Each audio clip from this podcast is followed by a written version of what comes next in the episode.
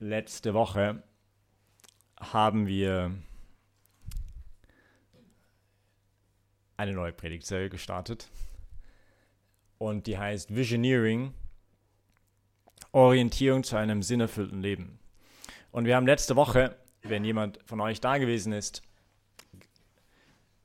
zwei grundsätzliche Dinge gesagt. Das eine ist, wenn wir eine Vision machen wollen für unser Leben, dann wäre es vielleicht eine gute Idee, mit Gott anzufangen, weil alles andere uns zu wenig sein wird. Und das Zweite, was wir gesagt haben, war, dass wir uns freuen sollten über das Bessere und nicht über das Beste.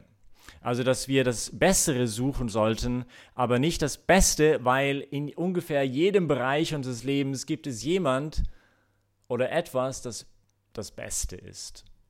Und wenn der Maßstab für mich das Beste ist, dann werde ich immer frustriert sein. Und wir werden auch Konkurrenz miteinander haben, weil ja, ich möchte ja besser sein als der andere. Und dann haben wir überlegt, ja gut, aber okay, was, was heißt das jetzt konkret? Und in der Bibel und wir als Christen sind eigentlich überzeugt, dass mit Gott anzufangen, sein Leben um Gott herum aufzubauen, eine Vision auf Gott auszurichten, heißt oder gestaltet sich in fünf verschiedenen Bereichen. Das erste, wenn Gott auf unser Leben schaut und eine Vision für unser Leben hat, dann ist es erstens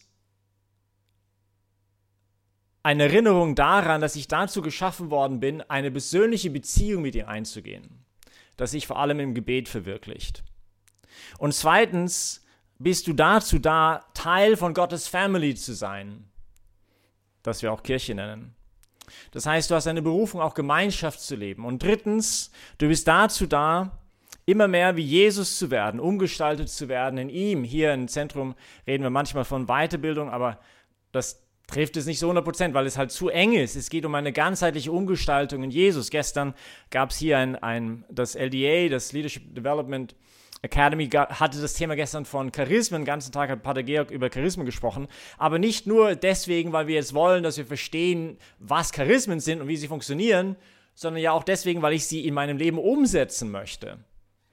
Und das vierte ist, du bist dazu da, Gott und den Nächsten zu dienen. Oder anders, Gott zu lieben in dieser Welt heißt einfach deinen Mitmenschen zu dienen und zu lieben. Das Maß meiner Gottesliebe ist meine Nächstenliebe. Und das fünftens ist, du bist dazu, deinen Auftrag zu erfüllen. Geht in die ganze Welt hinaus und macht Jünger.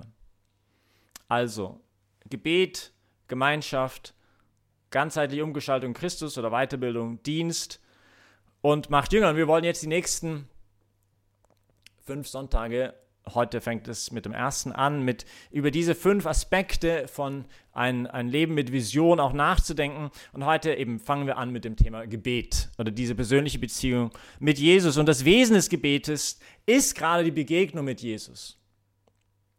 Ohne dem wird alles andere leer. Nicht Dienst wird zu Last, Gemeinschaft wird echt mühsam, und dann geht es auch immer mehr darum, irgendwelche Gebote oder irgendwelche moralische Maximen zu, umzusetzen. Aber wir sind keine Religion des Buches letztendlich, sondern die Religion der Begegnung mit dem lebendigen Gott selbst, der eine persönliche Beziehung mit mir aufbauen möchte, der mich hineinziehen will in seine, in seine, in seine Liebe, in seine Fülle am Leben, das er mir ja schenken möchte.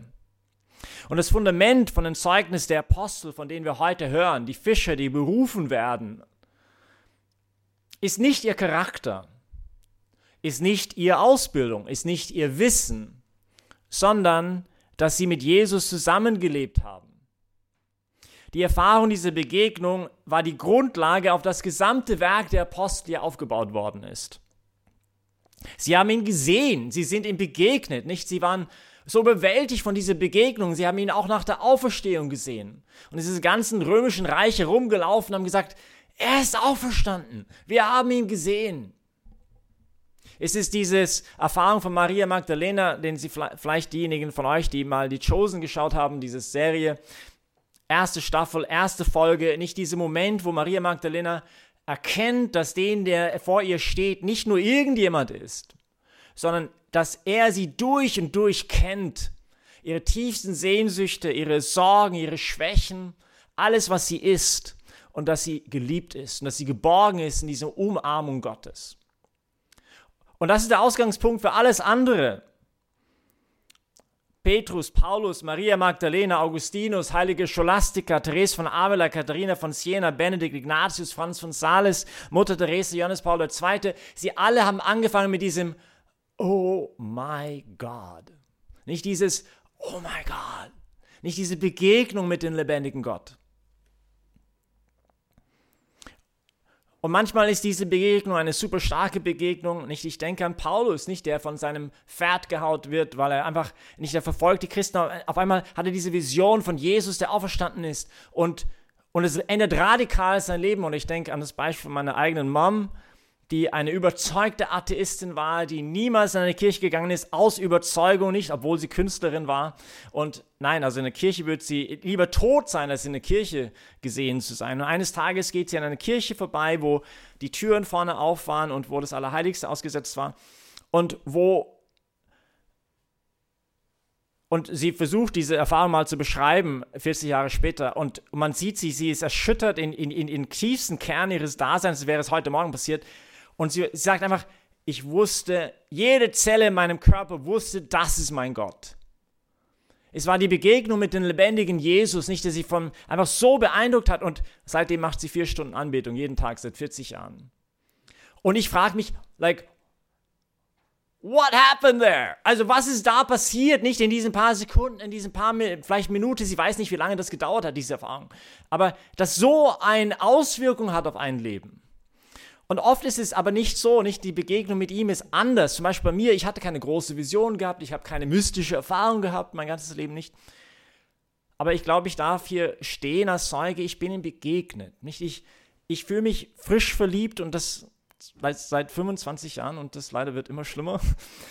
Und, und es ist so ein Geschenk, nicht, weil ich merke, also ich habe gedacht, früher, das war ganz normal, dass man das, weiß nicht, ein Ehepaar sich halt liebt und es wird immer schlimmer und wird das ganze Leben lang und dann, seitdem ich Priester bin, merke ich und viele Paarbegleitung machen, merke ich, naja, es gibt schon seine Krisen und so, nicht mit der Beziehung. Und, und auch dasselbe, meine Priesterfreunde, die ich kenne und viele haben diese Erfahrung nicht, die haben dann andere Gaben, andere Charismen, die ich überhaupt nicht habe. Nicht, wenn ich ein Kind segne, das nicht so viel schreien soll in der Nacht, dann schreit es noch mehr und so. Aber wofür ich wahnsinnig dankbar bin, ist einfach diese tiefe Bewusstsein, dieses, er ist da, seine Gegenwart in meinem Leben. Und für mich ist das so ein Geschenk, nicht? Ich darf in unserer Gemeinschaft, wir beten so drei, vier Stunden jeden Tag. Und ich darf 28 Stunden mindestens in der Woche mit den Menschen, mit der Person, der gleichzeitig Gott ist, verbringen, die ich am meisten liebe in dieser Welt. Nicht, was für ein Geschenk ist das denn? Weil wer, wer hat denn diese Möglichkeit überhaupt nicht? Und, und ich merke, es ist einfach reines Geschenk und ich merke aber auch gleichzeitig, was für eine Priorität das haben muss. Nicht, weil für mich ist das Gebet das allererste und manchmal wir sind like super busy und es gibt tausend Dinge zu tun, aber, aber ich merke, das Wichtigste ist meine Beziehung mit ihm, das ist meine erste Aufgabe. Und wenn wir jetzt sagen, okay, das Wesen des Gebetes ist die persönliche Beziehung mit ihm, ist die Begegnung mit Jesus, dann gibt es etwas, was wir tun können, um einen Rahmen zu schaffen, wo das passieren kann, weil es ein Geschenk ist. Ich kann es nicht machen. Es ist ein Geschenk. Aber ich kann vielleicht einen Rahmen schaffen, wo das geschehen könnte. Und wenn wir nicht die Besten werden, werden wollen dieses Jahr, also ich werde wahrscheinlich am Ende des Jahres nicht Mutter Teresa sein oder Therese von Avila sein, aber wenn wir besser, wir als Gemeinde und jeder eins von uns besser werden wollen dieses Jahr im Gebet, in unserem Leben, wenn ich eine Vision habe für meine, für meine Beziehung zum Herrn, wie könnte sich das gestalten? Wie könnte das passieren? Und ich möchte euch drei Ideen geben, wie das vielleicht geschehen könnte. Das erste ist einfach folgendes.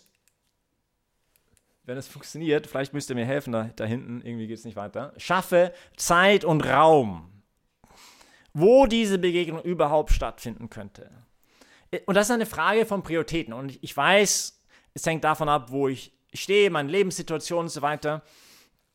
Und ihr habt jetzt nicht die Berufung wie ich, vielleicht vier Stunden am Tag zu beten, aber ich glaube sogar, jemand, der anfängt, der irgendwie den Herrn zu kennen oder am Anfang von seiner Beziehung zum Herrn ist, sogar er oder sie, also weniger als 20 Minuten am Tag wird es nicht spielen, glaube ich. Ja? Also wenn ich, wenn mein Gebetsleben darauf reduziert ist, vor dem Tischgebet oder vielleicht ein kurzes Gegrüß heißt du Marie in der Früh, dann bin ich nicht nur ein, vielleicht ein, ein mittelmäßiger Christ, sondern vielleicht ein ziemlich gefährdeter Christ. Weil das ist keine Beziehung, nicht zu jemandem die wichtigste Beziehung meines Lebens. Und das sage ich nicht aus einem Vorwurf raus, bitte nicht falsch verstehen, darum geht es gar nicht, sondern einfach, es ist so genial, mit, mit ihm in Beziehung zu sein. Und das braucht einfach auch einen Rahmen und einen Raum und eine Zeit, wo das geschehen kann. Er möchte sich mir schenken, aber ich muss auch, auch überhaupt möglich machen, dass er das tun kann. Und ich weiß nicht, wie es euch geht. 20 Minuten ist absolut Minimum. Warum? Weil ich, also ich brauche erstmal 10 Minuten überhaupt, den ganzen Schmarren in meinem Kopf, aus meinem Kopf herauszubekommen. Also einfach überhaupt in der Gegenwart anzukommen. Und Gott will uns ja in der Gegenwart begegnen. Und daher müssen wir auch in der Gegenwart ankommen. Und das braucht einfach ein bisschen äh, ein wenig Zeit. Und vielleicht deswegen heißt es für den einen oder anderen von euch einfach das besser zu werden im Gebet dieses Jahr, könnte vielleicht einfach das heißen, dass ich beginne, ein regelmäßiges Gebetsleben zu führen. Jetzt weiß ich, der eine oder andere wird sagen, ja gut, ähm, aber ich bete lieber spontan. Und das verstehe ich auch. Ich, spontanes Gebet ist total genial. Aber ich habe eine Theorie, dass ich glaube, wenn du nicht irgendwie dein Gebetsleben auch ein bisschen regelst, dann wirst du wahrscheinlich irgendwann mal überhaupt nicht mehr spontan beten. Es braucht Zeit und Raum, sodass diese Beziehung geschehen kann. Und das braucht auch einen Mut, nicht? Ein Mut, dass alles, was so wichtig scheint, das Boot und die Netze und all das, nicht die Jünger, die jetzt Jesus nachgefolgt sind, der Schwiegervater, das mal die Arbeit zurückzulassen und sagen, das Wichtigste gerade ist, dass ich mein Gebet mache. Und dann, kann, dann kommt alles andere danach. Das muss zuerst sein. Das zweite, ein zweiter Gedanke, vielleicht, wo wir ein bisschen besser werden können, dieses Jahr. Ich habe es versucht mal zu nennen, bete du und was ich meine damit, versuche ich mit einer Geschichte zu erzählen. Ich war mal Fundraisen, also ich habe versucht Geld zu suchen und ich habe ich war in einer, Nord, ein, ein, ein, eine Stadt, in Innenstadt von ein, einer Stadt in Norddeutschland und habe auf verschiedene Türen geklopft, unter anderem eine größere Tür, oder besser gesagt, das Haus hinter der Tür war größer, weil ich halt gehofft habe, dass vielleicht auch ein bisschen eine größere Spende vielleicht kommen könnte. Und ich wurde sehr respektvoll hineingelassen und dann komme ich in das Wohnzimmer und dann ist auf der Wand ein Chagall. Und direkt gegenüber ein zweiter Chagall, weil, weißt du, Father George, Symmetrie und so. Und auf der anderen Seite war ein Picasso und direkt gegenüber ein anderer Picasso, auch wegen der Symmetrie. Und dann komme ich in die Küche, der wichtigste Raum des Hauses, nicht wo, und in der Küche gibt es den Kühlschrank, der wichtigste Gegenstand des Hauses, so ein bisschen wie die Kapelle, wichtiger Gegenstand für uns der Tabernakel ist. Und auf diesem Kühlschrank war ein Gemälde von einem dreijährigen Enkel. Es war ein Sonnenuntergang oder vielleicht ein Traktor oder vielleicht, vielleicht ein Pferd, ich bin mir nicht sicher. Aber es war irgendwas, nicht? Und, aber das, dieses Gekritzel war auf dem Kühlschrank. Nicht der Picasso und auch nicht der Chagall. Und ich glaube, auf dem göttlichen Kühlschrank, so übertragenem Sinne, sind nicht irgendwelche Doktorarbeiten über Gebet sondern der, unser himmlischer Vater freut sich wahnsinnig einfach über unser armselige Bemühen zu beten. Und wisst ihr, das macht Gebet so einfach, weil, weil es einfach ich bin, der jetzt bete. Ich muss nicht beten wie die, wie die, weiß nicht, Therese von Avila oder so, sondern, oder wie Paulus, sondern wie ich halt bin. Wir haben früher in der Johannesgasse gelebt, im ersten, und wir hatten eine kleine Wohnung unter im Dachgeschoss. Im Sommer war das sehr heiß und dann musste man, also es kam Klima und da musste man die, das Fenster aufmachen, um ein bisschen zu lüften. Und dann hat man im Sommer halt die, die Leute gehört, unten an der Straße, so ein bisschen Gewusel, nicht wirklich was verstanden, es sei denn, dass in Spanien vorbeigegangen ist. Nicht? Dann konnte man, weil, ja, man glaubt, man, die schlägen sich gleich den Kopf ein, aber eigentlich reden sie nur miteinander. Und da kam jemand auch so regelmäßig zu mir, ein Spanier, zu so ein bisschen Spiritual Coaching, Geistesbegleitung. Begleitung und dann kommt er hinein und sagt, Hola, Padre George, komm uns das, nicht? Und dann redet er so und dann fangen wir an zu reden in der Geistesbegleitung und dann wird es ganz leise, nicht? Und ich habe gedacht, reiß doch bitte diese Maske runter. Ich möchte jetzt mit dir reden, nicht wie du bist. Tu nicht deine geistige Begleitungsmaske jetzt aufsetzen. Und manchmal sind wir so im Gebet, nicht, dass wir, weiß nicht, wir, wir kommen zu Gott und, und tun irgendwas vormachen oder lesen irgendwas. Ich soll beten, wie ich bin. Ich könnte zum Beispiel die Messtexte ist heute einfach runterlesen und eine Dreiviertelstunde hier überhaupt nicht gebetet haben, obwohl ich die ganzen Sachen gesagt habe. Wisst ihr, was ich meine? Es geht darum, dass es von Herzen kommt. Und vielleicht dieses Jahr, wenn wir uns überlegen, wie können wir ein bisschen besser werden im Gebet, dann vielleicht ist es auch in diesem Punkt, bete du. Und das letzte, schau hin und höre zu. Jesus schaut auf die Jünger und dann ruft er sie, aber nicht andersrum. Zuerst schaut er auf sie.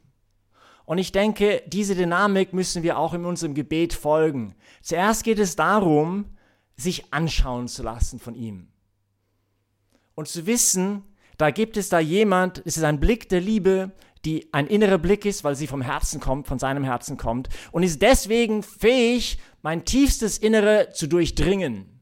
Es ist ein ganz tiefer Blick, der ganz tief geht in meinem eigenen Herzen hinein und er mir sogar hilft dann, gewisse Dinge in meinem Herzen zu sehen, die ich vielleicht sonst gar nicht sehen würde. Ich erkenne mich selbst durch diesen Spiegel, weil es ein Blick der Liebe ist. Und dieser Blick der Liebe ist ein Blick der völligen Annahme. Auch mit all meinen Zeugs und all meinen Problemen und all meinen Schwächen, all meinen Fehlern und all meinen Missbräuchen meiner Freiheit. Er sieht da alles, auch die Lüge, auch meine Wunden und er nimmt mich an, wie ich bin. Und das Allerwichtigste im Gebet ist erstmal das, nicht sich lieben zu lassen von ihm. Und der Kern des Christseins ist ja eigentlich erst das, ist, ist, dass ich da bin vor ihm als ein Geliebter. Und erstmal, erstmal gar nichts leisten muss, sondern erstmal, ich darf erstmal sein vor ihm, wie ich bin. Und Gebet startet immer da dass wir nicht da praktische Atheisten werden in der Praxis, weil ich versuche irgendwie Gott zu zeigen und zu überzeugen, nicht wie toll ich bin oder nein, erstmal geht es darum, mich anschauen zu lassen von ihm. Und dann kommt das Wort, nicht? Dann kommt das Wort und vielleicht ist es gar nicht ein Wort, das ich höre. Also es ist kein physisches Wort, aber es ist ein tiefes Wort, das tief geht in meinem Herzen. Es ist sein Wort und eigentlich nur sein Wort heilt. Und es ist ein ganz, ganz tiefes Wort dass das auch ganz tief, eine tiefe Frage stellt in mein Leben, weil die Liebe eine Frage stellt an meine Freiheit, die viel stärker ist als jedes Gebot. Und die Frage ist, was mache ich mit dieser Liebe, die mir entgegengebracht wird? Nicht? Die, die nimmt mich viel tiefer in Anspruch als irgendein äußeres Gebot. Es ist die Frage, was machst du mit dieser Liebe? Und wie gehst du damit um?